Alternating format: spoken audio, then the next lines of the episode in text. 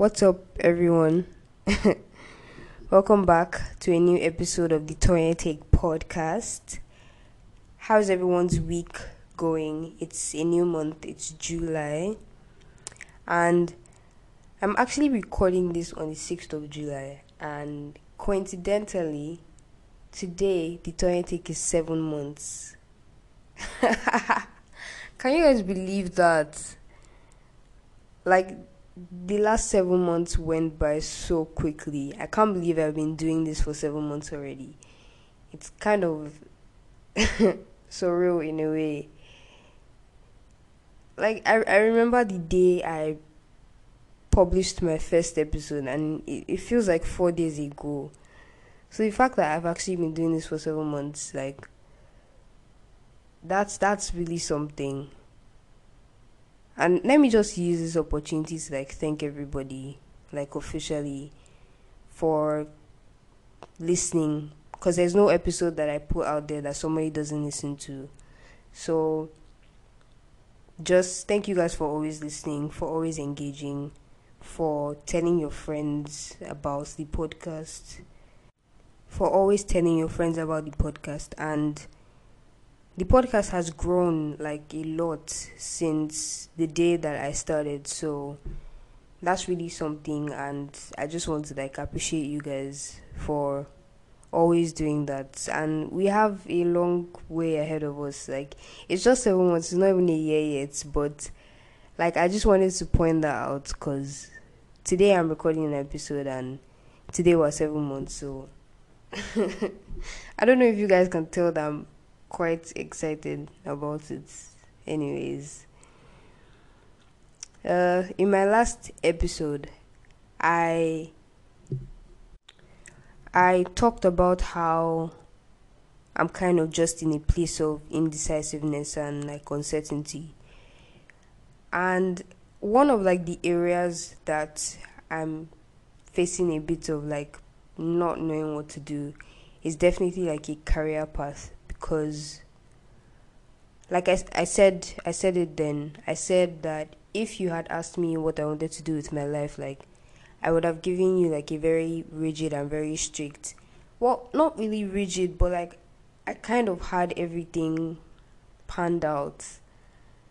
And the plan was okay I get into university at 16 graduate after 5 years study law and graduate and graduate after five years, finish at 21, uh, go to law school, NYSC, that's like two years. And then after all of that, I would like get some work experience, and then by the time I was 30, I would like open my own law firm. and it was a very solid plan, honestly. But I can't say that I don't see that happening because I definitely still see it happening, but there's just now a bit of doubt in there. There's just doubt now. Like I'm not as certain as I was. I'm not as like, oh yeah, yeah, this is going to happen. Like I'm like positive, you know. And even though it's not a bad thing, I guess just the fact that I'm a bit hesitant about it is kind of new and it's kind of scary because I wanted to study law for as long as I can remember. Like, I remember, like, when I was in JS2, I always knew that I wanted to be in art class because science isn't really my thing, math isn't really my thing.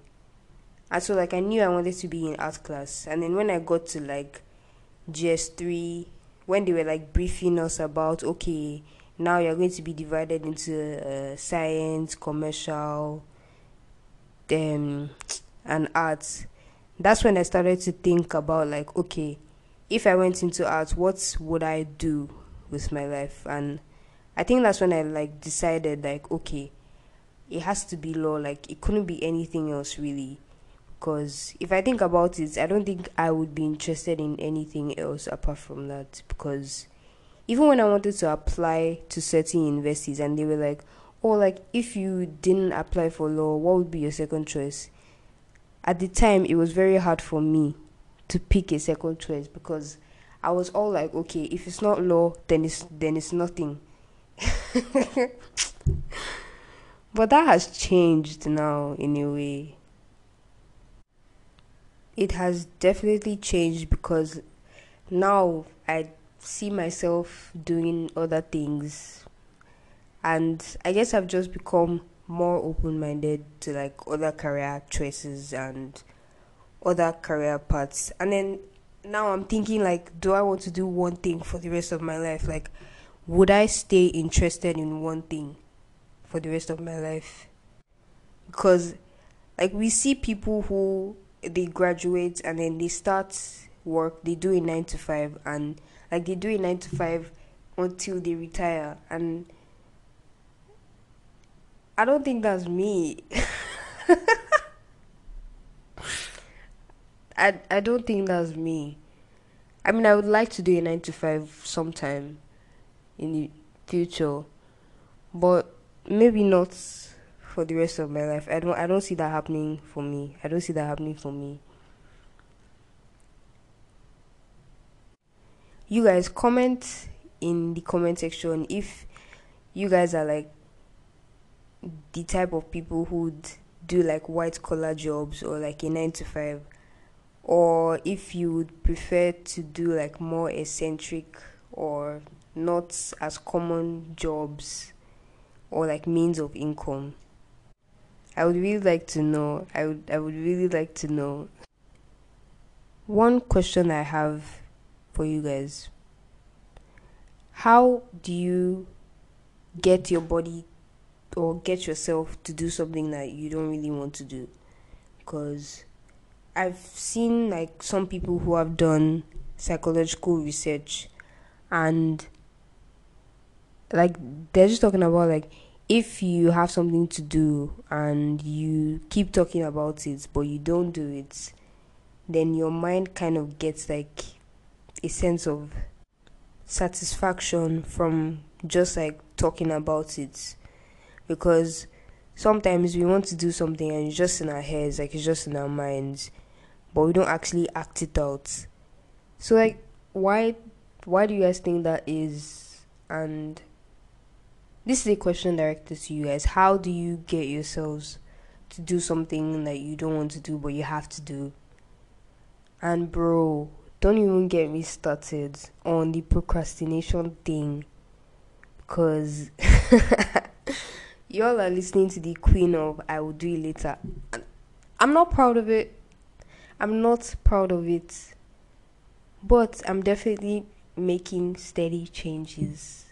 Okay? Okay? Okay? Don't criticize. I think that one way that I try to get myself to do stuff is I probably just for, force myself. Just talk myself into doing it. Sometimes it works, sometimes it doesn't. It's kind of a blessing and a curse at the same time. So tell me how you guys deal with procrastination and feeling lazy when you have a lot of stuff to do. And if you got to this point in the episode, you should probably follow. You should probably like you should probably download this episode if you like. But thank you for listening to this episode. And of course, the Tony Takes is available on all podcast streaming platforms. Go listen. Bye.